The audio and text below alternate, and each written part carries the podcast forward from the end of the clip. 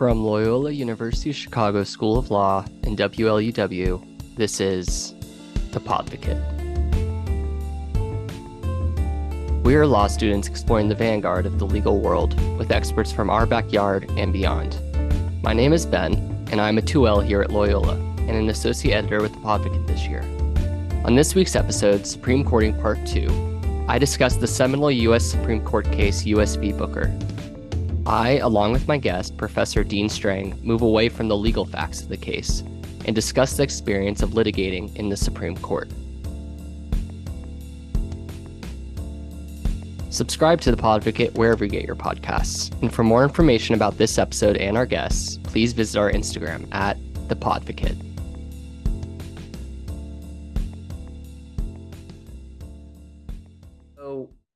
Welcome back, everybody. Welcome back, listeners. Uh, for those of you who listened to part one of Supreme Courting, we are covering, I am joined here by Loyola professor Dean Strang, who sat second chair for a United States Supreme Court case in 2005, United States v. Booker. And part one covered the substance of the case, but part two is going to cover the experience of the case. And I'd like to move away from the facts and legality and talk about a little bit more about the oral argument portion of this experience. And just to start off, I'm curious, what does the preparation for an oral argument in this environment look like? If you're doing it right, it's it's intense, lengthy, um, and multifaceted. Um, and and Chris Kelly, the lead lawyer for Freddie Booker, and I did it right. I think. Um, so we we took a preliminary um, that that's not that's not true. I'm confusing U.S. Supreme Court cases. It had had it been possible, we would have taken a preliminary trip to D.C. to watch other Supreme Court arguments for a day, something like that. Here, that was not possible because Booker was set for argument on the very first day of the term, on what's the first Monday in October. Uh, but Chris had argued a significant case in the U.S. Supreme Court before also a sentencing guideline issue, actually, on whether with LSD or other drugs that have uh, a medium on which they're attached, whether you weigh the blotter paper or the other medium as part of the weight of the drug to calculate the offense level. Um, he had argued that case as to LSD, whether you weigh the blotter paper that the LSD was on or not. Well, what do you um, do? do you weigh it? I, gosh, I, I think you on the spot. I think I th- it was a case called Chapman against the United States, and I think the answer was, yeah, you weigh the blotter paper. I mean, you know, typical sort of if we can make this more severe, we're going to uh, attitude. Um, I had also argued a case in the U.S. Supreme Court before, uh, also on a sentencing guideline issue when those were mandatory. Um, so both of us had been in the U.S. Supreme Court before and had, you know, and, and had argued a case before, uh, but we still would have had had it been possible as a matter of the court's own schedule. We would have gone and watched arguments to see, okay, what's the current composition of the court doing? Just what's the vibe? What's the dynamic? Um, here we couldn't do that, but what we could do is a whole lot of moot courts. Um, after we were done with briefing, we essentially began that mooting process immediately with local moot courts. You know, we put together in Wisconsin um, with good lawyers. I, I, we may have had a judge or two, you know, involved. Uh, I know we had a law professor or two involved on various moot court panels. You do as many of those as you have time to do, um, and get as many different you know intelligent lawyers or law professor types from coming from different perspectives different experiences to to sit and play US Supreme Court justices for you and then we went to uh, DC well before the argument and made use of Georgetown University Law Center's program for Supreme Court advocacy. Um, we also made use of lawyers from a large law firm that does a lot of pro bono work for the federal defender community. Um, you know, makes themselves available, their Supreme Court practice group available to federal defenders to consult, to take a case over if that's what the federal defender's office wants, whatever it may be.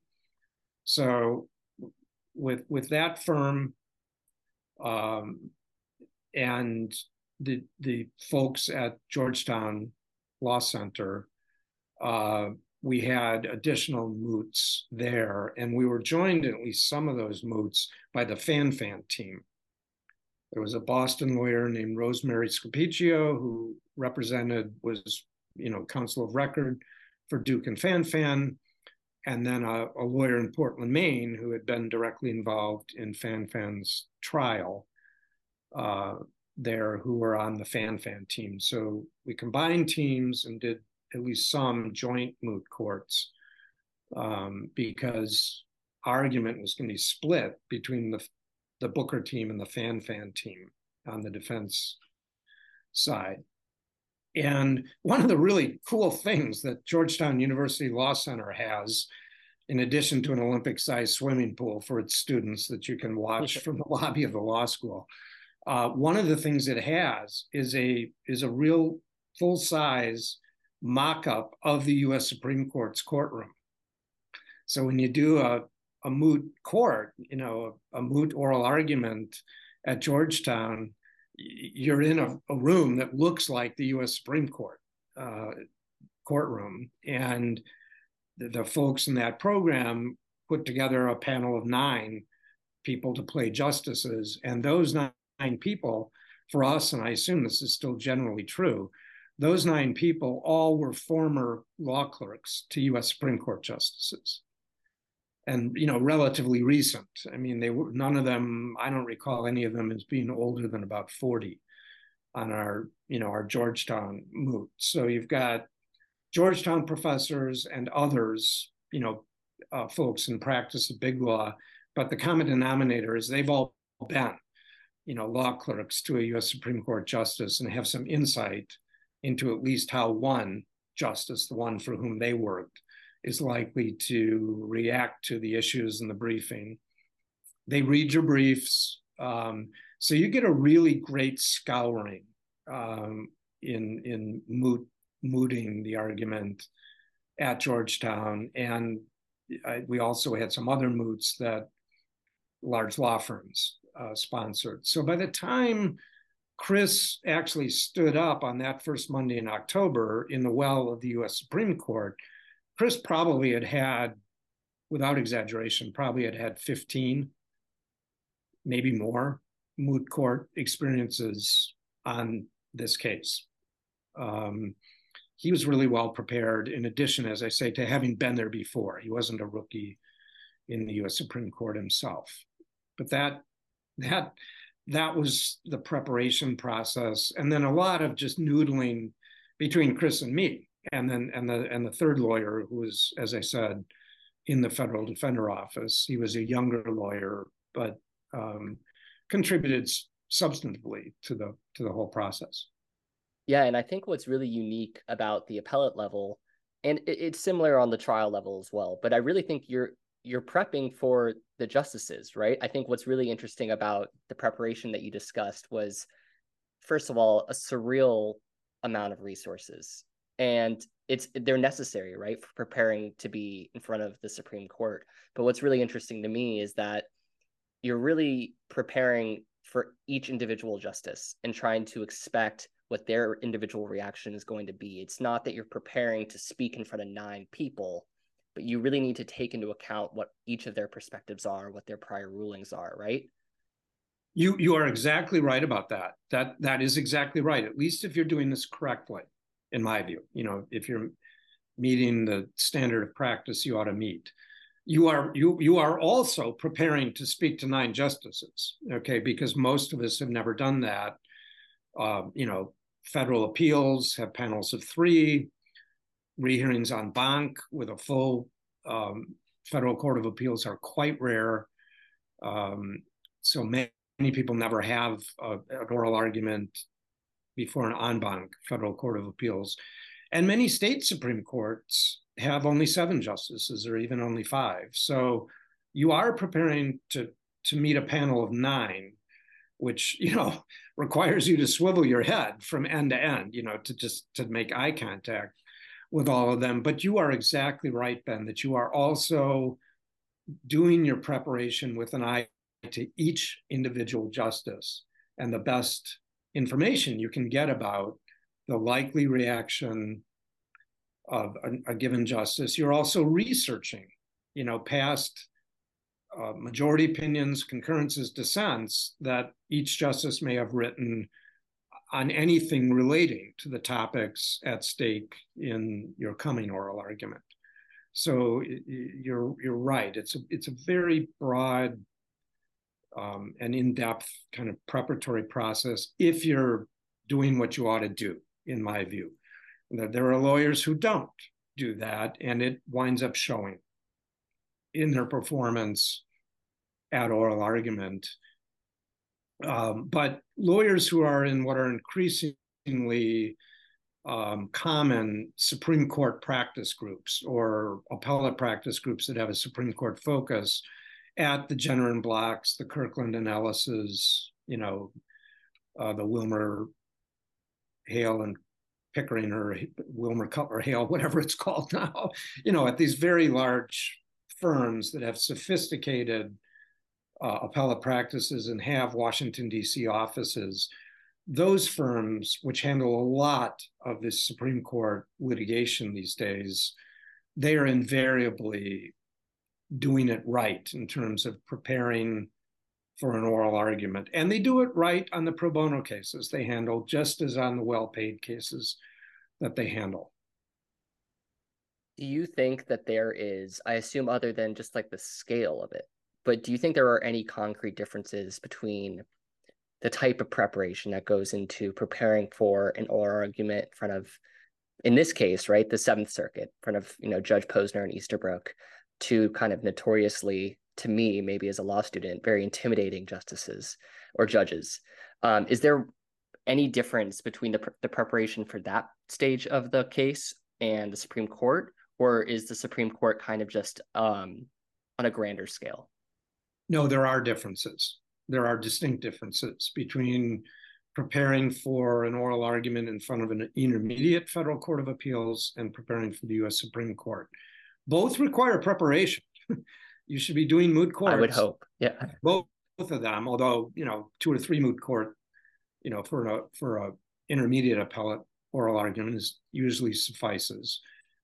But the, the real substantive differences is that in an intermediate court of appeals, you're going to have a shorter period of time. In the Seventh Circuit, on a criminal case, usually 10 minutes per side, sometimes 15 minutes. 15 minutes per side is probably the norm if you look at other circuits, but a shorter period of time than you're going to have in the US Supreme Court, for one. And for two, actual appellate arguments in intermediate appellate courts tend to be fact driven. They tend to be focused on the record. These are higher volume appellate courts. The judges don't have the time to dig in to the, the factual record from the trial court below.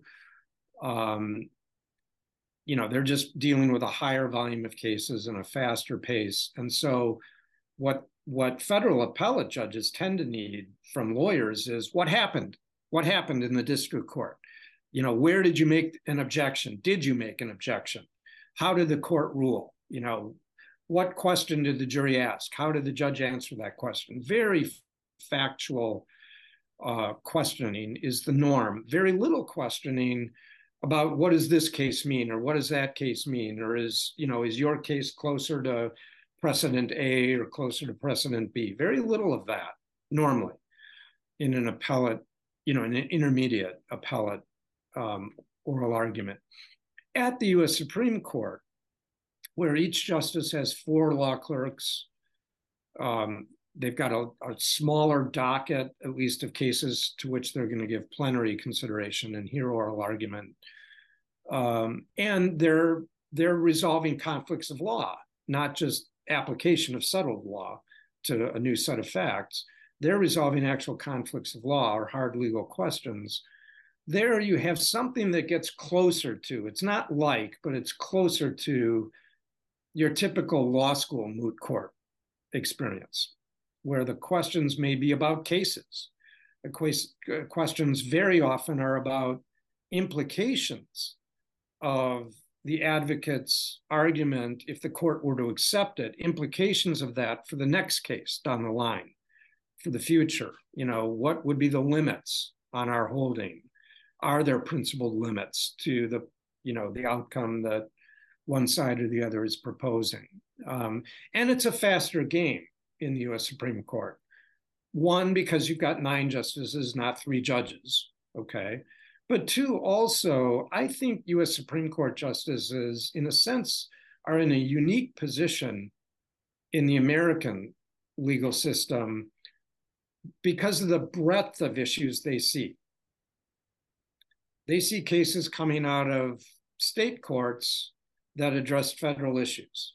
They see circuit splits on everything under the, you know, under federal law, from patent and trademark you know, to antitrust, to criminal, to issues of the federal rules of civil procedure, on and on. They see they see the entire expanse of at least American federal law because of their jobs. And so their ability to see connections from seemingly disparate areas of law is really quite remarkable.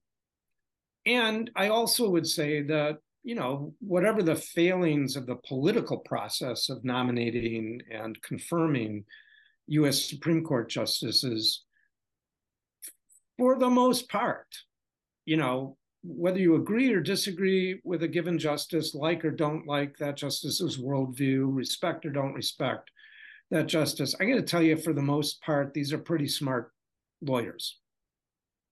They're pretty smart people. I would hope. Um, I would hope so. No, you would hope so, and it turns out to be true. I think I, you know, the the two arguments Booker and the earlier case I had in the U.S. Supreme Court, I walked out the doors thinking that on the whole, merits aside, that the pinnacle of our federal judicial system showed itself pretty well. You know that the process worked like you would you would want to think as a law student it ought to work. Um, people dug in, they took the issues seriously, they gave it, you know, they gave it their best. It appeared to be giving it their best. Um, and you know, so so that overall, I, that's what I see the differences as being. Yeah, it's really fascinating. I think two points. One is is I think a lot of law students, especially at Loyola, but a lot of law students across the country, they do moot court.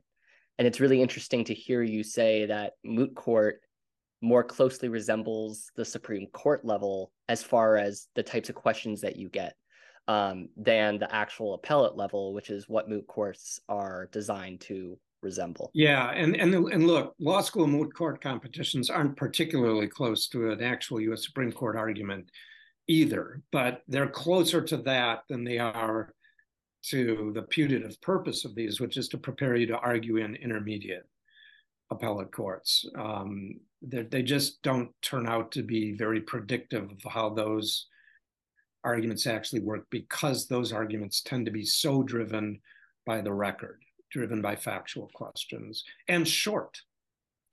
Um, and also, in, in, we're, we're, lucky in the Seventh Circuit, from my perspective. We're, we're quite lucky in the Seventh Circuit in that you almost always have a hot panel in the in the Seventh Circuit, meaning you get questions, usually from more than one judge, but certainly from at least one judge who's really engaged and prepared and and you know and, and interested in the arguments. Uh, there are other federal courts of appeals where you can stand up for 15 minutes and and get nary a question, or get one question that's not particularly insightful or thoughtful. Um, and that that of course is not what you get in a in a law school moot court competition and and you shouldn't be getting that in real life it's just unfortunately you know sometimes you get a pretty cold panel that just doesn't have much visible interest in the issues on that appeal that is every law student's like greatest nightmare in doing moot court is preparing and realizing that they're not going to ask you any questions so it's scary to hear that it actually plays out in real life. And the second part of my question you mentioned in part one that Breyer had a very particular interest in this case, given his prior career as general counsel for the U.S. Senate Judiciary Committee. Um, but I was wondering what what justices seem to take a very particular interest in this case. Like, which ones were the most active in the oral argument part?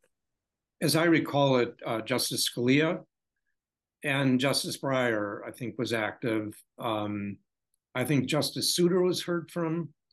I think Justice O'Connor had questions, if I recall correctly. Um, but everybody understood that Scalia was the conductor or the or the you know the engineer on the Apprendi train.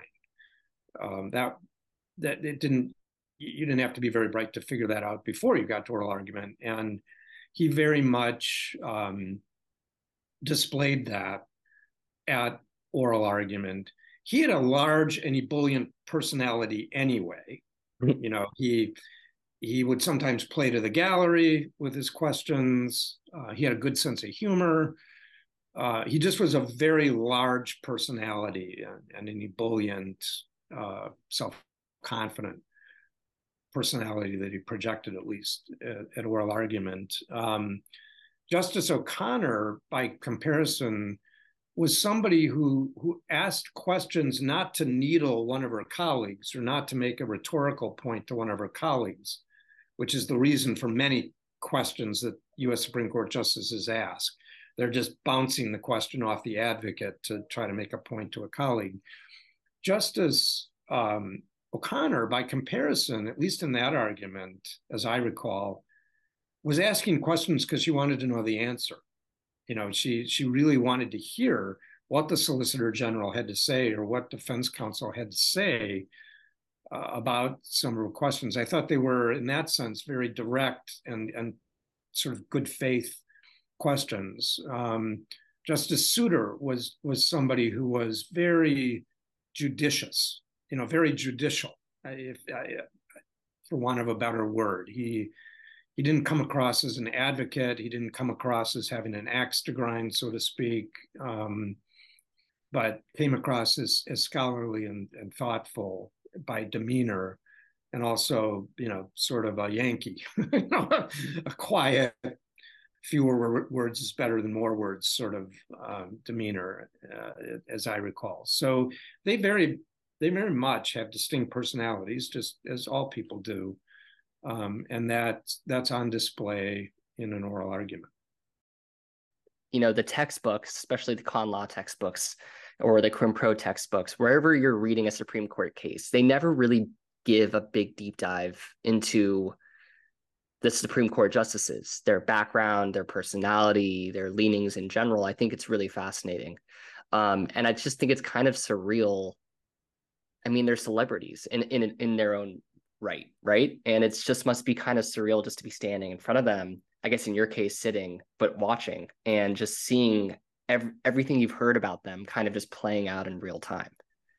It is. It is. It, and it's a and it's a hoot. It's it's fun if you can get over the nerves you know and you should have nerves if you're standing up in the us supreme court. Um, you want to have you know a, a, you want to be nervous uh, um, at some level as a matter of focus and motivation.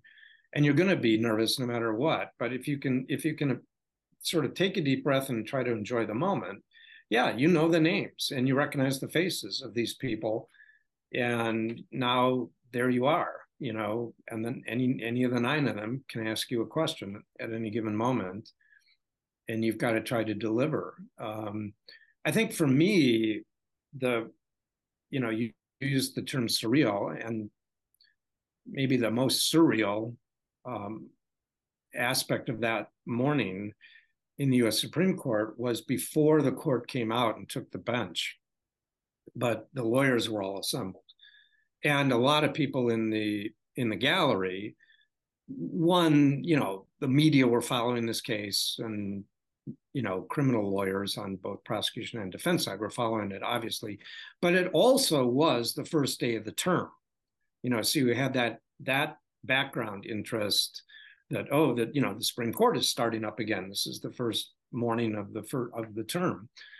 Um, so it was a it was a crowded courtroom, and the lawyers were there. The court had not, the justices hadn't yet taken their seat. And I thought, well, as the second chair here, as the guy who's not delivering the oral argument, what one thing I could do that would be useful for poor Chris as he's, you know, trying to just get his game face on, staring at himself in the bathroom mirror, just trying to like stay in the, the moment. Uh, I thought one useful thing I could do is is just handle the pleasantries with opposing counsel. And so I I walked into the well, you know, the middle of the well of the courtroom, and the solicitor general and the deputy solicitor general met you know met me there, and we shook hands and exchanged pleasantries, you know, the kinds of things you should do. And this, it was the Solicitor General of the United States. He may have still been acting at that point, but he eventually at least became the Solicitor General of the United States. And he was at least acting in that capacity at the time. He was the one who actually argued for the government. And then the deputy solicitor general, who was in charge of criminal cases in that office, uh, Michael Dreeben, also was present in my role as, as second chair. Um, and so I walked up, and Paul Clement was the Solicitor General, and Michael Dreeben was there, and they were in, you know, the formal attire that the Solicitor General's office wears, morning formal attire, tails and, uh, you know, striped pants and that kind of thing. And it's so uh, wild to me that that still exists in our. It's, still, it's absolutely still what they do. It's better than wigs, um, though. I'll say so, it's better than wigs so I walked up to shake hands, and both of them said, "Hey, you're from Wisconsin." I said, "Yes." Well, Paul Clement was born and raised in Cedarburg, Wisconsin, and Michael Dreeben had gone to law school at the University of Wisconsin. He wasn't from Wisconsin, but he'd gone to law school um, at the University of Wisconsin. So we had this, you know, we had this surreal conversation about the Badgers and the Bucks and the Brewers and the Packers there, you know, moments before the U.S. Supreme Court uh, was going to take their seats and and the oral argument was going to begin. We're just chitty chatting about Badger sports and about Wisconsin in general, um, and I was really struck by how at ease uh, the Solicitor General and the Deputy Solicitor General felt in that courtroom. But of course, they'd had certainly Michael Dreeben had had dozens of oral arguments in that same courtroom in front of the US Supreme Court. The kind of experience you don't get anywhere other than in the Solicitor General's office of the United States. And Paul Clement, who was a young guy, uh, he was what I'm not sure he was 40 uh, when, wow. when, Booker was argued. Uh, this was not his first rodeo either. He, he had delivered oral arguments in that courtroom to that court before. Um, so, you know, my one prior argument as somebody from Wisconsin who didn't practice there regularly really paled, right? And and the the comfort level really struck me at the time. And indeed, then when the you know the Supreme Court marshal yelled "Oh yay, oh yay," and everybody came to order, and the justices took their seats, coming through the red velvet curtains behind them, and uh, when that all happened, and the United States, as petitioner, then got to go first and had an hour of oral argument time, probably reserved 10 minutes or something for rebuttal. I don't remember now. But the Solicitor General of the United States walked up. That moment, watching that happen, changed the way I do oral arguments forever. Because Paul Clement walked up to the lectern without a thing in his hand he had not a piece of paper with him. He had nothing on the lectern in front of him. He was up there in the moment with nothing to look at other than the members of the court. And he held forth extemporaneously, without a note, without anything, for 50 minutes um, on that oral argument. And I said, I'm never again going to take a piece of paper up to the lectern with me. I'm doing this I'm doing this with what's in my head and only what's in my head. And that's what I've done ever since. It's it's really impressive to see someone do it at that at that level, right? And I think that something that stresses a lot of law students out, especially the ones that do moot court or the ones that give oral arguments legal writing, is everyone tries to figure out their system. And are they going to memorize their brief? how are they going to put together a document that summarizes their brief? Um, what kind of preparation goes into that? And i do think that one a lot of people um, aren't confident in how much they know off the top of their head. But i think the level of preparation that goes into memorizing your brief or knowing all the facts and being prepared to go up there i think it allows for a smoother more relaxed give and take between the justices correct no question. and it and it means you make eye contact. And you're watching for facial reactions and micro expressions. You know, you're just more engaged and therefore more engaging, I think, because your nose isn't looking at a piece of paper in front of you, or you're not fumbling around through the blue brief or the red brief or, you know, whatever it is. Um, you are just in the moment because you're forced to be and that turns out to be a more effective and, believe it or not, more comfortable way to do an oral argument. But I, I tell you, I, I, I, have never seen Paul Clement again in person, but I, I, I have to credit him for changing fundamentally part of the way I practice law, changing the way I handle an oral argument. Um, he did by example. His argument was magnificent. I think he knew the day the case wasn't going to go his way. The questioning made you know made that a pretty good guess. Um, but he but he he absolutely gave that side of the case you know the best that anybody could have given it. And it's also interesting the level of preparation that goes into um, memorizing or going up there without any materials. I think there's this really interesting um, documentary about four ACLU lawyers called The Fight. And in the documentary, one of the lawyers is preparing to go up in front of the Supreme Court, and he too is practicing to go up go up there extemporaneously without any notes, and he's memorizing, kind of memorizing this speech or this brief. But every six seconds, he would interrupt himself with one note card of a hundred different possible questions that the Supreme Court justices could ask, and then he would answer that question and then go back to reciting his brief. Um, and it was just such an interesting behind the scenes. I'm not saying that you know Paul Clement did that, but I mean that's the kind of level of preparation you need to do in order to feel comfortable up there without any materials.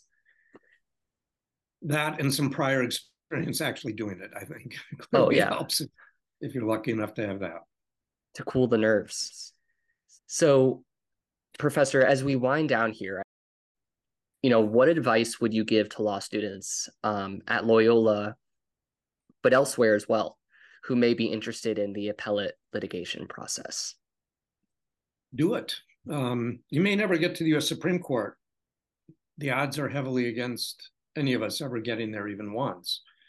But you can get into intermediate state appellate courts, uh, state Supreme Courts, intermediate federal uh, appellate courts. You can get there. Um, that's not hard to do to get in there.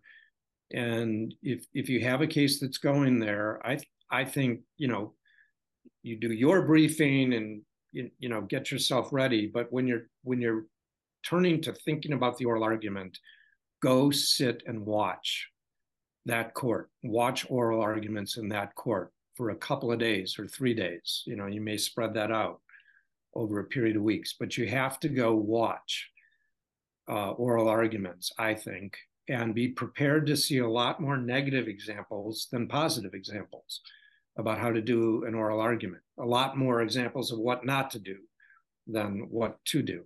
Um, because most oral arguments and you know aren't done very well uh, by the lawyers doing them.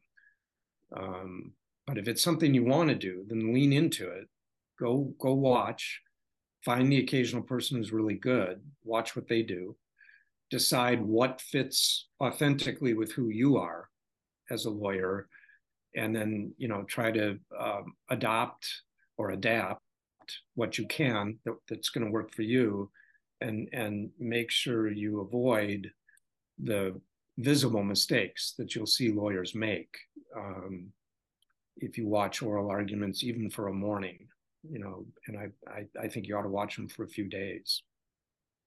It's really interesting. I think that a lot of people say, a lot of professors and lawyers in general, they always say the best experience that you can get in preparing for moments like these are observing court, both at the appellate level, as you say, oral arguments, but also for people that are interested in trial court litigation as well. It's going yes. and being yes. there, right? Yes. Just watching, watching and learning, trying to filter. Was that a was that effective? Was that not effective? Um, do, do I think that worked? Do I think that didn't work? If it didn't work, why didn't it work? Just asking yourself that question from the gallery. Yeah, and that's as that's as true with trial work as it is with appellate work. I agree with you. And I think it's what scares a lot of people is the fact that everyone has a different method, both for preparation and for giving oral argument. And there's obviously things that work, but certain things work for certain people and that they don't work for everyone. And I think it's really hard to find what works best for you. Um, and in, that, the in way case, to do that, the way to do that is to value authenticity. The way to do that is to not try to imitate someone else, not try to be someone else.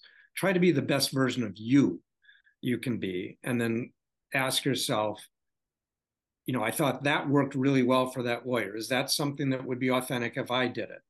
And if it's not, how can I extract from that what was effective and adapt it to what's authentic for me? you know what my skills are what makes me persuasive. And that all starts with authenticity. Not trying to be ben recht but trying to be the best you you can be which may which does involve learning from the things ben does well and ben doesn't do well but ultimately you're you're trying to be true to who you are and just be the best version of yourself you can be that's really what's persuasive in the end that and being prepared and thoughtful. And that's an inspiring message that I think is best to close is just to best to close out on because I do think that ultimately at the root of it all, what we've talked about today, I mean, that is that's everything. I think that no matter what level you get to, you know, the core of being a lawyer is authenticity and knowing what works best for you and being prepared as possible um, but I just want to give room for you to add anything that you'd want to add about this experience before I ask my final closing question. No, I, you know, I think we've recapitulated fairly well that the the authenticity. Um, my point there, I think, you know, that may be part of something broader that you could label intellectual integrity, you know, a kind of honesty, a transparency, a decency, empathy, and personal authenticity, I think, all get wrapped up into something that you might call intellectual integrity. And, and persuasion lies in that, you know, the, the qualities of pathos, logos, um, ethos. You know, the things, the things that go into persuasiveness, I think, are bound up in that. Yeah, and it's really fascinating as well, just to see how those themes remain consistent through every level of the trial process. Um, you know, they may be certain qualities may be more important depending on what stage you're at. But again, as you mentioned, I mean, those are core qualities for a lawyer in every part of litigation, in, in practice, but in litigation especially. So before we wrap up here, Professor, I wanted to take us back to the very beginning, wrap all the way back around. And you started by sharing your favorite course in law school you said First Amendment, and you said property.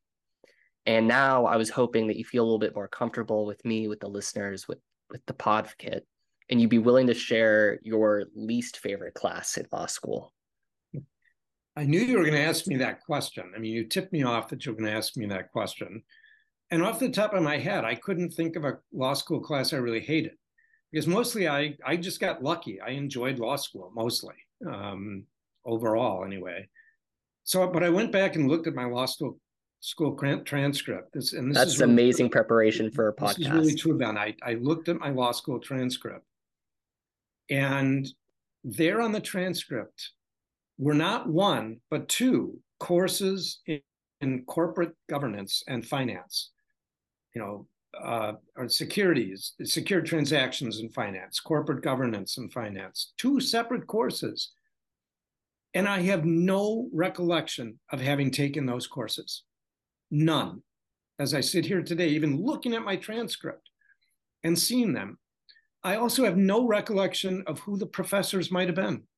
And that brings me back to the, the reality is that what I mostly remember was the good instruction, the good the good learning opportunities through connecting with an instructor, with a professor. And it wasn't about property. It was about the professor who was who was offering, you know, me a learning experience in a class called property. Uh, First Amendment, as I said before, yeah, I was substantively interested in that. Still find it substantively very interesting. Who wouldn't? But a lot of it was about the professor, the woman who taught it. Um, and I guess the least favorite classes must be the ones I just don't remember at all. I've blocked them for a reason, and I don't remember the professors at all. And that that's the best answer I can give you. Um, is that if they left a blank spot, I'd call that a, a failure or a, or, you know a, a, missed opportunity on my part, um, and therefore a least favorite class.